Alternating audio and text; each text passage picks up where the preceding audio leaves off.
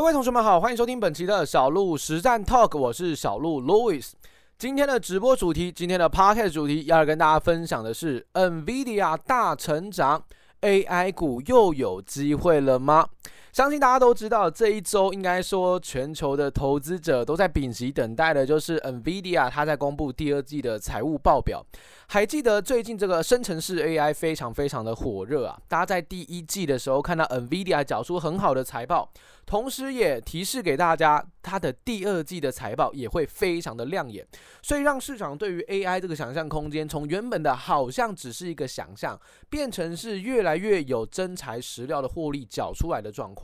也让大家开始意识到，AI 好像不是题材，它是真材实料的结果。所以呢，就造就了最近的 AI 股全面性的一个大涨。可以说，第二、第三季表现最强悍的就属 AI 股了。那 AI 股表现这么强劲，不论是广达、伟创、英业达，或者是像是呃华擎啊、技嘉、微星，甚至乃至于到一些 CCL，比如说像台光电、台燿等等这些个股大幅的飙升之后，那接下来市场还有机会凭借着 NVIDIA 的大涨来带动这些个股创下波段新高，甚至是历史新高吗？在今天的小鹿实战 Talk 的内容，要来带同学们探看的就是这一个主题。首先，我们现在聊聊第一件事情好了。NVIDIA 它在第二季的财务报表表现到底有多好？它在呃八月二十三号的晚间，或者是你说台北时间的八月二十四号的凌晨五点钟，它公布了第二季的财报。当时小鹿还起了个大早，特别来看一下财务的数据啊。说真的哦，这个财务数据让我很惊讶。真的很惊讶，因为 NVIDIA 对于大部分的同学的嗯直观思维来讲，你会觉得，诶，它不就是做电脑那个显示卡的吗？对不对？你有用电脑的话，你可能就会发现你的显示卡可能就是 NVIDIA 的。那以前还有一个题材叫挖矿，哦，也会用到大量的显卡。可是最近大家都知道，消费性电子的展望很糟哦，不论是 PC、NB，甚至是在 Mobile，就是在手机的部分，甚至是 iPad，基本上都没有什么太好的成长动能，甚至大家都还在对于这个 PC、NB 的展望是产生很大疑虑的。在这种消费性电子极度拖累的状况之下，像大家最近也看到台积电的法说会，是不是因为？消费性电子真的太弱了，即使 AI 很强悍，台积电还是要下修营收，对吧？这是最近法说会讲到的内容，所以你就知道消费性电子到底有多弱。那消费性电子这么疲弱的状况之下，NVIDIA 竟然还能够逆势缴出很好的成绩单，这真的很夸张哦。我们来看一下它的数据好了，在呃今年的第一呃今年的第一季，它的获利数字是哦，sorry，营收数字是七十亿美元哦，七十一亿美元。结果到了第二季的时候，原先预期大概只有一百一十二亿吧，就一七十一亿变成一百一十二亿，其实已经成长很多喽。结果公布出来是一百三十五点一亿美元，这是一个多么可怕的数字，跟上一季的营收相比是翻倍诶，一间已经很强悍呃。成长很久很久，已经很高位阶的公司，竟然还能够用翻倍的方式来成长，这真的是吓坏所有人啊！那它跟去年同期相比是成长了一百零一个百分点，跟上一季相比的话是成长了百分之八十八，哦，非常的夸张！我的天哪，这看到这种数字我真的有吓一跳，这是这不是什么小公司诶，是大公司 NVIDIA，我真的是很夸张的成长幅度。然后利润的部分来到了六十一点八八亿美元。我六十一点八八亿哦，上一季只赚了二十亿，这一季赚了六十一亿，翻了三倍。那跟去年同期相比是成长了八倍，哇天哪，这都是好几倍、好几倍的成长。重点是我觉得很很厉害的点在毛利率啊，它的毛利率去年第二季哦，去年第二季大概只有百分之四十三的毛利，到今年第一季来到六十四个百分点，到第二季来到七十个百分点的毛利。毛利其实观察一间公司它竞争优势非常好的一个重要的财务数据哦，因为只有你的议价能力很好，你的产销组合调整得很好，你的毛利率才会上去。所以当我看到它这个毛利率的时候，我就很惊讶，天哪，这毛利也太高了吧！这毛利真的很高诶，七成诶，同产业到底谁有办法达到七成？所以在看到这个数据之后，其实我真的蛮惊讶，表现真的太好了，表现真的真的太好了，而且它这么强劲的表现也带动了股价的大涨。当时公布这个财务报表之后啊，NVIDIA 在美股的盘后是上涨了逼近十个百分点，来到了五百二十块钱，再度写下了历史新高，表现真的很夸张。对吧？那表现这么夸张，我们再稍微细节看一下，它到底是哪几块在成长？它成长最凶猛的子产业，就是说子领域里面啊，第一个叫做 data center，数据中心的部分，成长了一百七十一个百分点。它原本这个领域就数据中心呢、它其实并不是一个很重要的营收部门哦。但是最近因为这个生成式 AI 的大幅暴增哦，所以就让它的业绩明显的成长。它也成为了目前 NVIDIA 最大的收入来源，就是数据中心的部分。这个数据中心的成长跟去年同期相比啊，如果以第二季数据来看，成长了一点七倍，跟上一季相比成长了一点四倍。哦，那第二个部分是什么？第二个部分是游戏的部分，游戏是 NVIDIA 的第二大的营收支柱。那本次呃本季度的营收其实缴出来也还不错，二四点九亿，跟去年同期相比成长二十二个百分点哦，跟上一季成长百分之十一。你有没有发现这成长幅度的比例好像好像没有这么的高？所以整体来说，这一次 NVIDIA 能够缴出这么好的业绩，真的就是靠着这个 data center，也就是这种 AI 的想象空间来带动它大幅的上涨。所以，呃，从 NVIDIA 财报上逛完之后，你就会发现，天呐，业绩真的超好哦，业绩真的非常非常的亮眼。所以，生成式的 AI 它真的带动了 NVIDIA 的业绩大涨，成为了历史上第一家市值突破一兆美元的半导体公司哦，非常非常的夸张。那重点是什么呢？哦，重点是他未来展望如何？他现在已经很好了，对不对？第三季呢？第三季的营收估估计会来到一百六十亿美元。哦，上下浮动大概百分之二哦，这是公司的一个预估。那分析师预计原本大概只有一百二十三亿吧，原本是预估第二季会一百一十二，对不对？结果找出一百三十五。然后第三季分析师预估一百二十三而已，他跟你喊，他跟你喊要到一百六，哇，跟你喊要到一百六。所以整体来说，就是对于未来的展望会非常非常乐观。而且这个 NVIDIA AI 的晶片需求啊，目前它的需求量应该是远远的超过它的供给量哦。就分析师的预计来看，超过了百分之五十，所以。供不应求应该是一个短时间内解决不了的问题，在未来几个季度应该都会延续下去，所以这也就造就大家对于 AI 股的想象空间又再度的起航。那尤其是 AI 股经过一段时间整理之后，终于又有听到好消息，要再度往上突围了。当大家信心满满，期待着在本周四的开盘的时候，哇，这个所有人都觉得 AI 股会涨停板，对不对？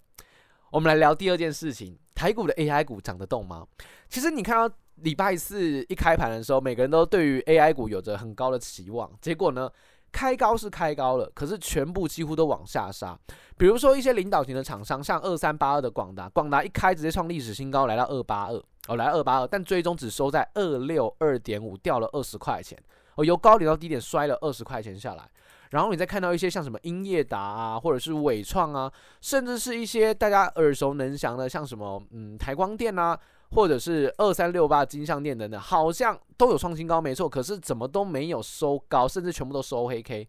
为什么会这样子？哦，为什么会这样子？其实实际上，台股 AI 股到底涨不涨得动？我每次呃都跟大家来聊这个部分的内容的时候呢，我们都得先 focus 一个点。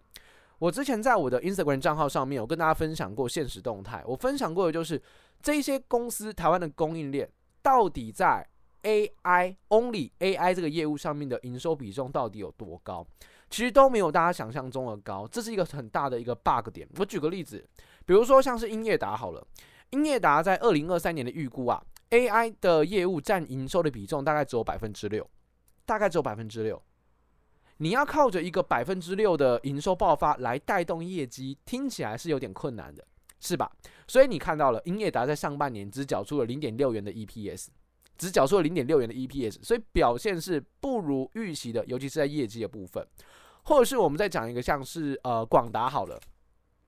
广达今年 AI 业务占比预估只有百分之三到百分之四，明年会来到百分之七到百分之十，这是凯基投顾的预估，凯基投信的预估。所以数据来讲的话是有提升，没错，数据占比是有提高，没错，可是都只有个位数个百分比。所以你想靠着这个位数百分比，因为 AI 的题材往上拉，我觉得以题材来讲的话，有做梦空间，有想象空间。可是随着业绩慢慢的公布，市场会意识到一件事情，有是有，可是怎么没有想象中的爆发业绩？业绩好像没有想象中的这么爆发性的成长，这就会引发市场一个很大的卖压，因为大家觉得奇怪，你不是受惠 AI 吗？啊，怎么业绩才缴出来这样子？所以如果你单纯真的要用 AI 的这个想象概念哦，来去推台股的个股的话，我觉得会有点困难，因为如果是纯 AI，台股的营收占比说真的都没那么高。可是，如果你今天退一步去思考，如果你今天要看的叫做伺服器或者是这种 data center 它的营收占比的话，像是台湾的这些常见的厂商啊，广达、英业达、伟创，大概都有个三四成的营收占比。所以，如果你要单纯的用 AI 题材来去拉抬业绩，我觉得很难。但如果你看的是一般的伺服器跟一般的资料中心的需求，然后 AI 来做一点点缀，AI 来插个花，让它锦上添花的话，我觉得是有这样的想象空间的。所以你说真的能透过 AI 大涨特涨吗？我觉得做梦行情已经做梦到一个阶段，接下来真的就要看什么真材实料的获利。接下来真的要看真材实料的获利，尤其是最近我看到纬创啊，外资投信是大卖的，外资是大幅砍仓的，那。在这个位置大幅砍仓的意义到底是什么？尤其是投信，投信之前在五六月份沿路买，现在也几乎都在卖，哦，现在几乎都是站在卖方为主。那法人们为什么要开始在这边去做嗯调节？其实大家也都意识到这个业绩到底缴不缴得出来，大家都很关注，对不对？大家都很关注，所以所以这一些个股以 AI 的想象空间来讲，我觉得可能短线到一个段落，除非你真的有新的利多来去推升，否则我认为这个位置就会震荡了。那接下来就是看真材实料的获利啦，伺服器 data center 能不能拉起来？